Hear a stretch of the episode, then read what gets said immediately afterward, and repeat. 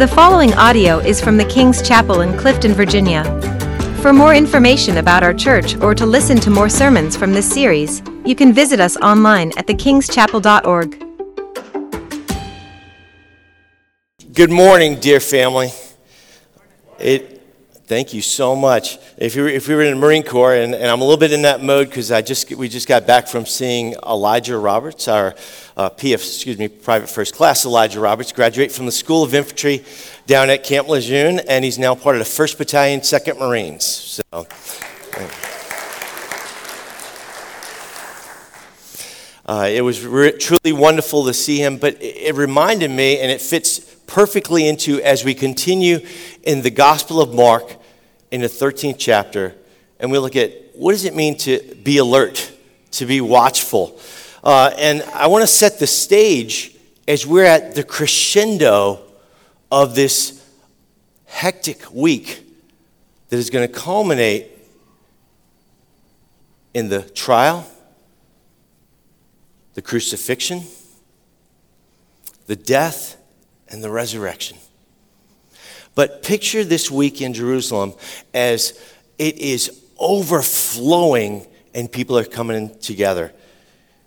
In Mark 13, we're going to start in verse 28. We'll go through the end of the chapter. We are two days before the Passover event. And what we've seen is divisions.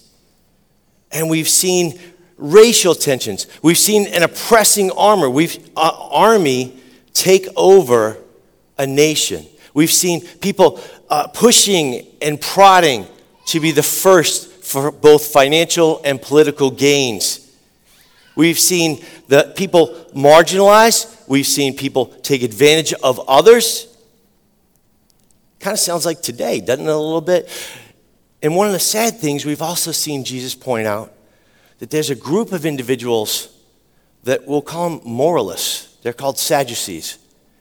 And they studied the scripture of their time and even spoken from the pulpit of their day.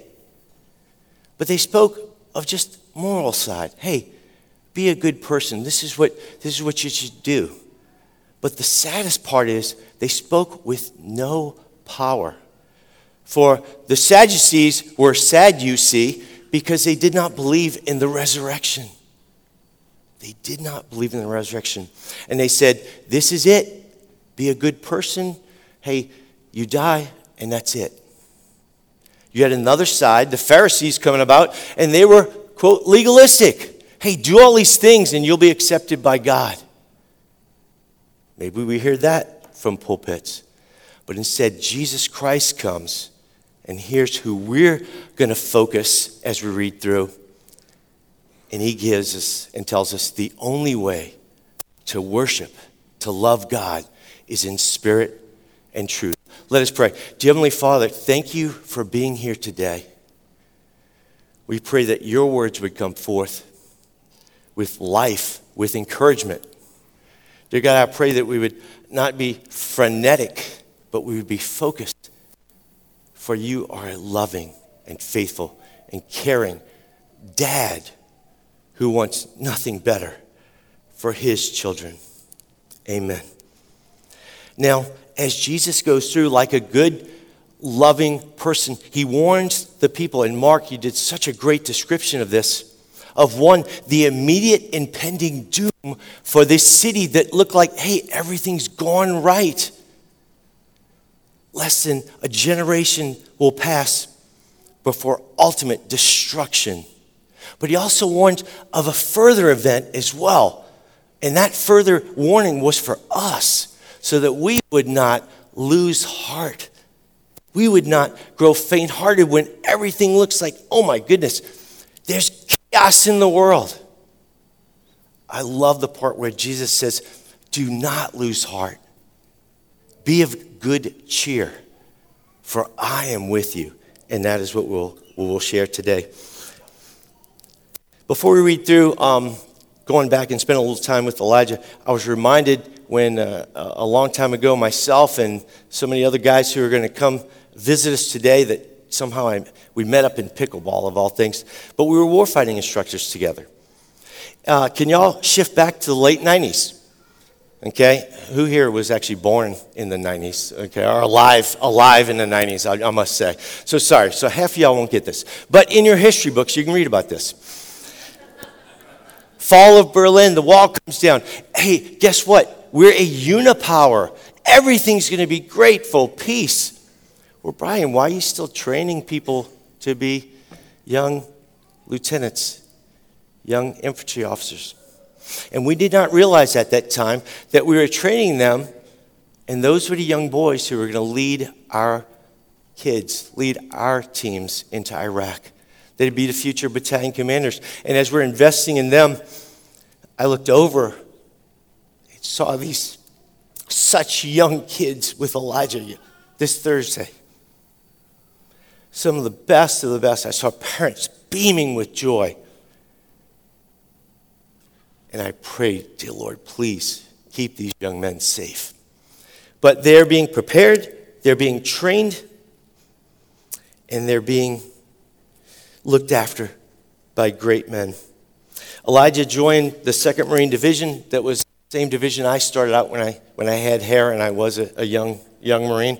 And um, their motto is follow me. Someone that we follow said, Follow me, and I will make you fishers of men. Let's read in Mark chapter 13. Now learn from this parable from the, pig tree, from the fig tree. When its branch has become tender and put forth its leaves, you know that summer's near. You also, when you see these things happening, know that it is near at the doors. Assuredly, I say to you, this generation will by no means pass away till all these things take place. Heaven and earth will pass away, but my words will by, will by no means pass away. But of that day and hour, no one knows, not even the angels of heaven, nor the Son, but only the Father. Take heed, watch and pray, for you do not know when the time is. It's like a man who goes into a far country. He leaves his house and he gave authority to servants, each one to do his work, and he commanded the doorkeeper to watch. Therefore, for you do not know when the master of the house is returning, in the evening, midnight, whenever, the crowing of the rooster or of the morning, lest suddenly he find you sleeping. And I say to you, I say to all, watch. This word watch is two different Greek words here. The first one was to be alert, to look after. The word, when he talks about it, take heed. Take heed means to use your eyeballs to see. Take heed. Be watch. Look out and pray. For you do not know when these challenging times will come in your life. This is a challenge for all of us. You know, um, one of the Marine Corps General Orders, the, the 11th one, and I, and I was going to call in some of these young uh, Marines who are not as young as they used to be, who are with us, but I'll just tell it to y'all. It says, to be especially watchful at night and during the time of challenging. To be especially watchful. That's where we'll stop at. What does it mean to be watchful as Jesus commanded us? And I don't think it's to be panicked.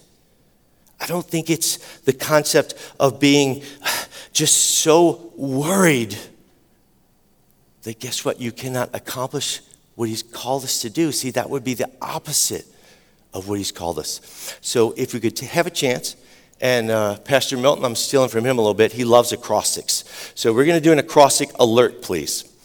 So for the A, I want you to think of this accept. Accept. And there's two things we're going to focus for. One, accepting that who Jesus is, who he said he was. This is so critical that we grab our foundation not in ourselves, but in Christ and what he has done. It's the opposite of everything that the world tells us. The world says, You're good enough. You can do it yourself. You don't need anyone.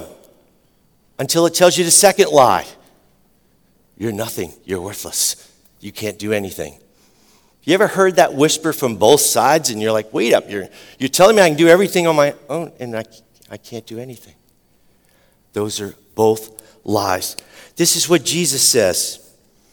But God, and we're going to go to Ephesians 2 4. And we've shadowed everything of this message in the acrostic in the book of Ephesians because it's the warrior's epistle. I appreciate uh, the Holy Spirit grabbing and letting, uh, you know, letting already read from that today to line up with the scriptures. But in Ephesians 2 4, he says, But God, who is rich in mercy, because of his great love with which he loved us, even when we were dead in trespasses, he made us alive together in Christ. For by grace you have been saved. I'm going to bounce a little bit and we'll go back to verse 8. But do you realize we didn't need just a, a breath or resuscitation? It wasn't just a, I was okay. It, I was dead in trespass and sins. Dead. I couldn't do anything. But instead, God, in His wonder, in His richness, in His love for us, because He cared us, He designed us for relationships, He would sacrifice all so that He could restore that relationship. And in that restorative relationship, where we accept Him for who He said He was, who He said He is, we can now have the life abundantly. We can now be the people that He's called us to be. And we can walk forward in strength. But I would ask us please do not be lied to by that first thing that says, Look at what I did.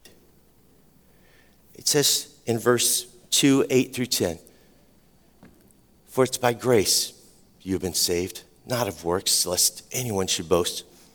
Dr. Earl Morey, we have an amazing spirit, spiritual lineage here for generations going forth.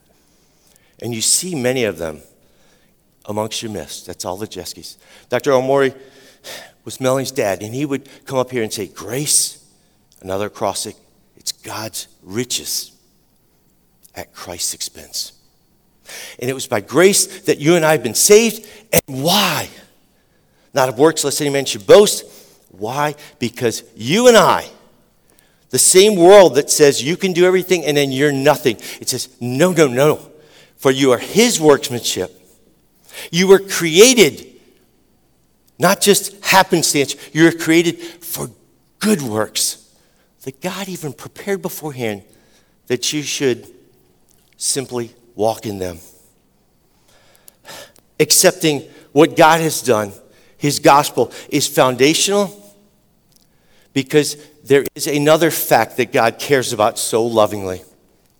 He tells us right now, I need you to accept that you're in a battle, that there is a war going on amongst you. And as we jump a little bit forward and we look at his warning, we have not only our position that has been changed forever in Christ, we now have our practice knowing that we will not do it in our own strength. We have, finally, my brethren, he proclaims, be strong in the Lord and in the power of his might. Do what he has. Put on his armor. He's provided everything for us. Why? Because the schemes, the wiles of the devil, they're coming against you. I've shared before, we are not battling against your spouse, your kids, your coworkers.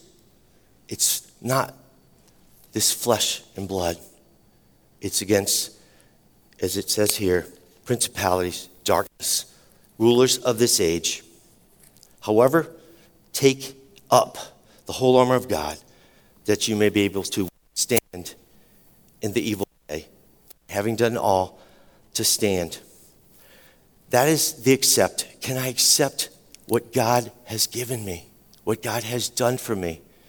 The ultimate love of becoming a believer and saving me and changing my eternal position forever. That is what Christianity is all about. The second part, can we accept that we're truly in a battle? But the next part after we accept is love. Can we walk this out in love? I still remember Mark's words reverberating when he said, They will know your mind By your what for one another? Love for one another.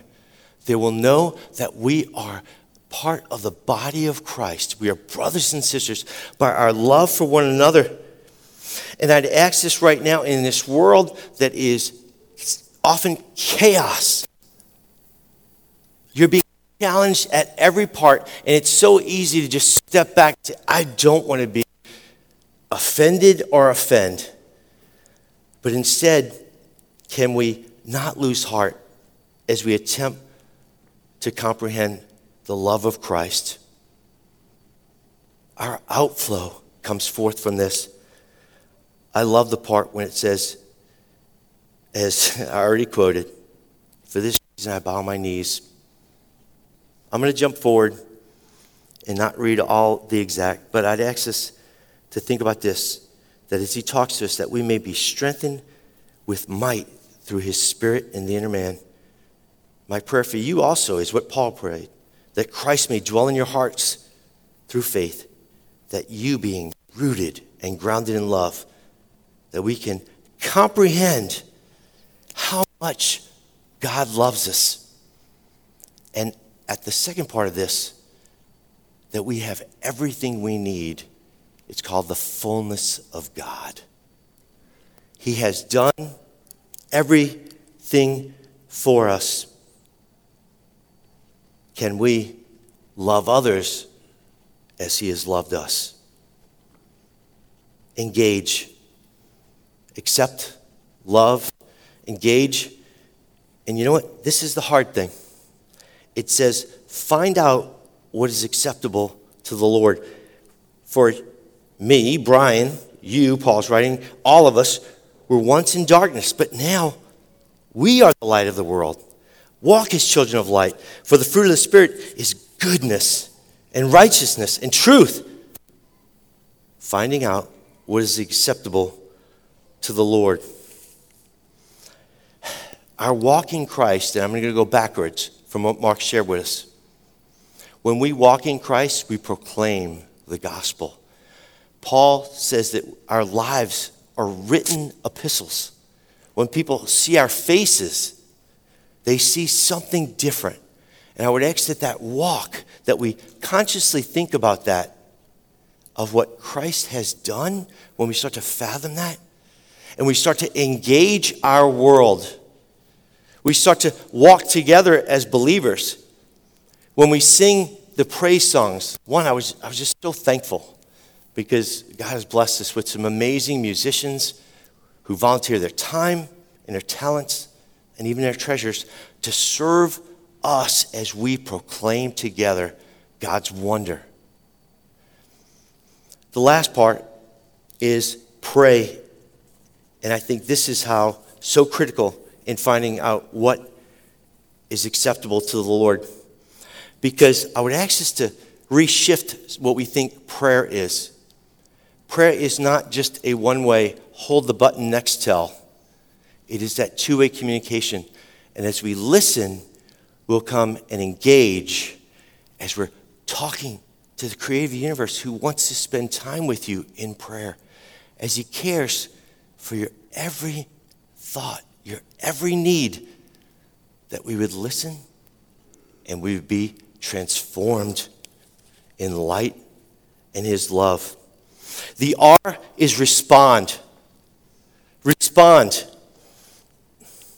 Understand what the will of the Lord is.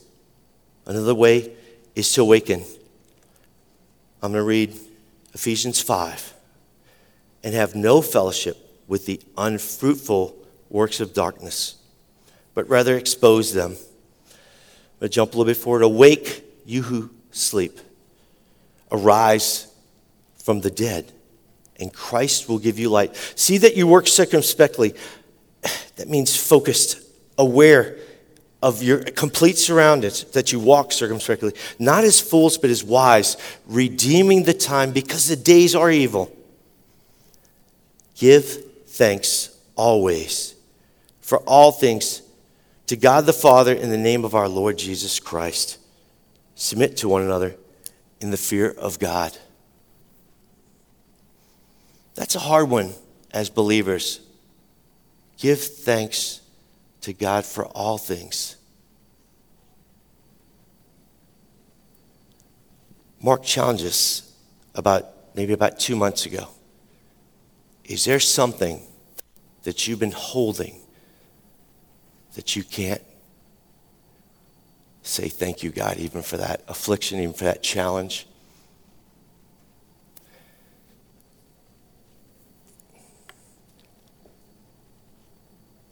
I don't think God's as concerned with how we feel as who we are.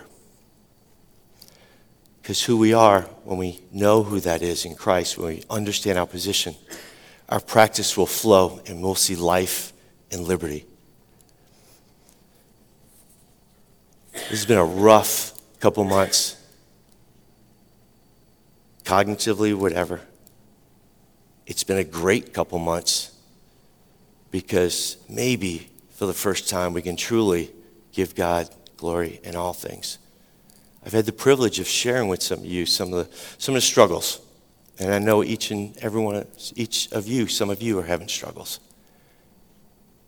And I'd ask us as we respond that we can go forward. There's three Christians that I want to give an analogy to. One of them is unruly, and I failed even some of you sometimes. They say when all you have is a hammer, everything looks like, looks like a nail. But the unruly, maybe there's something in your life where you know that you got to go on. You know it's hurting you. And in Christ, you know, he says, hey, confront that in love. There's another believer. There's the faint hearted. He's hurting. She's hurting. It hasn't been removed. She's prayed more than three times.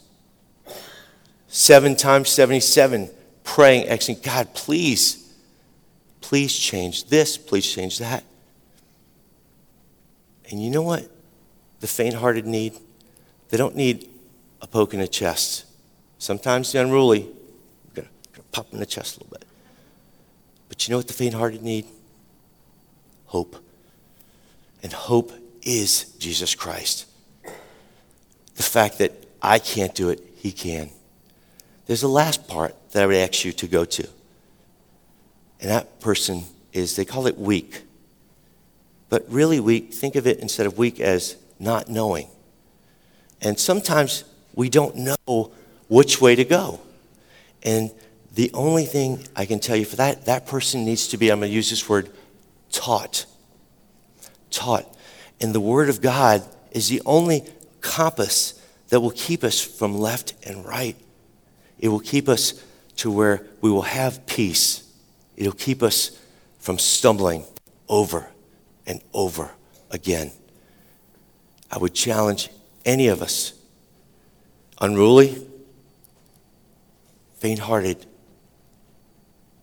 and weak, to look to God's word, His truth that will never change, that doesn't just go left, go right. The last part is trust. And here's how we'll finish God's told us we're in a battle. If someone told you you knew you're in battle, what would you do? Battle coming up, you'd start training, right? You start preparing. And He's already told us how to do that and told us how to do the fight. And in order to be able to stand in that day, it's not our own strength. He tells us this Finally, my brethren, finally, my brothers, my sisters, be strong in the Lord in the power of his might. As he goes forward, take up the whole armor of God, that you may be able to withstand in the evil day, and having done all to stand. He goes on to say, Stand, stand, being watchful to this end with all perseverance and supplication for all the saints and for me that utterance may be given to me, that I may open my mouth boldly to make known the mystery of God. I would ask us to look at that verse because um, on Sunday mornings we come with a, a group of guys and we have just an amazing Bible study. And I appreciate some of the men stepping up and leading that now and just doing an amazing job. But here's that I didn't realize, and I've read Ephesians numerous, that Paul tells us in the end God's trustworthy if we can go with it. But you know, Paul, same person who was blinded by light, who saw the incarnate Christ, who was taken up to heaven and actually saw a little bit of what heaven looks like. The same individual that God used to write two thirds of the New Testament. You know what Paul did an example for us to also do? He said, Pray for all the saints. And there's some saints I'm praying for, especially this week. Pray for all the saints. Also, pray for me, please. Pray for me. As the band comes up to finish as we worship, the most important thing I'm going to ask you today is do you need prayer? Do you need someone to come on your left and your right and help gird you up? Because if it's getting hard to stand, if you feel like you're being overwhelmed by the just the world, they call it the schemes that are coming about, I would ask you to take heart. Because one, our Heavenly Father has warned us that this is a battle we're in. And but He's not left us insufficiently equipped. Instead, He has provided everything we could ever need, not to exist, but to thrive in Christ. I would ask you, as Paul said, to pray. Pray for all the brothers and also pray for him. We're going to have individuals to the left and right. Find us because we want to pray for you today.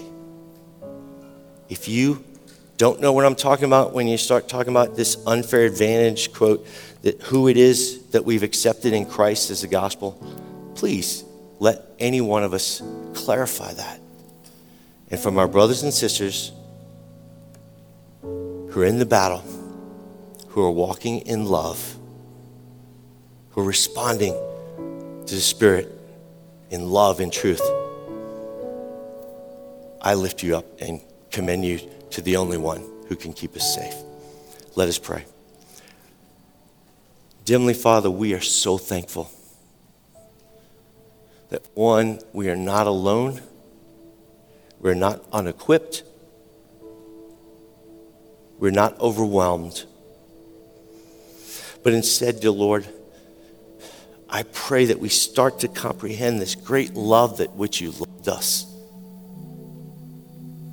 That we would see our mission is not just to exist, but it is to love a world that desperately needs to know and have hope. Dear God, empower your sons, your daughters, my brothers, my sisters, to live the life of Christ that gives you the glory and us joy. It is in your precious Son's name, Jesus Christ, we so faithfully trust and obey. Amen.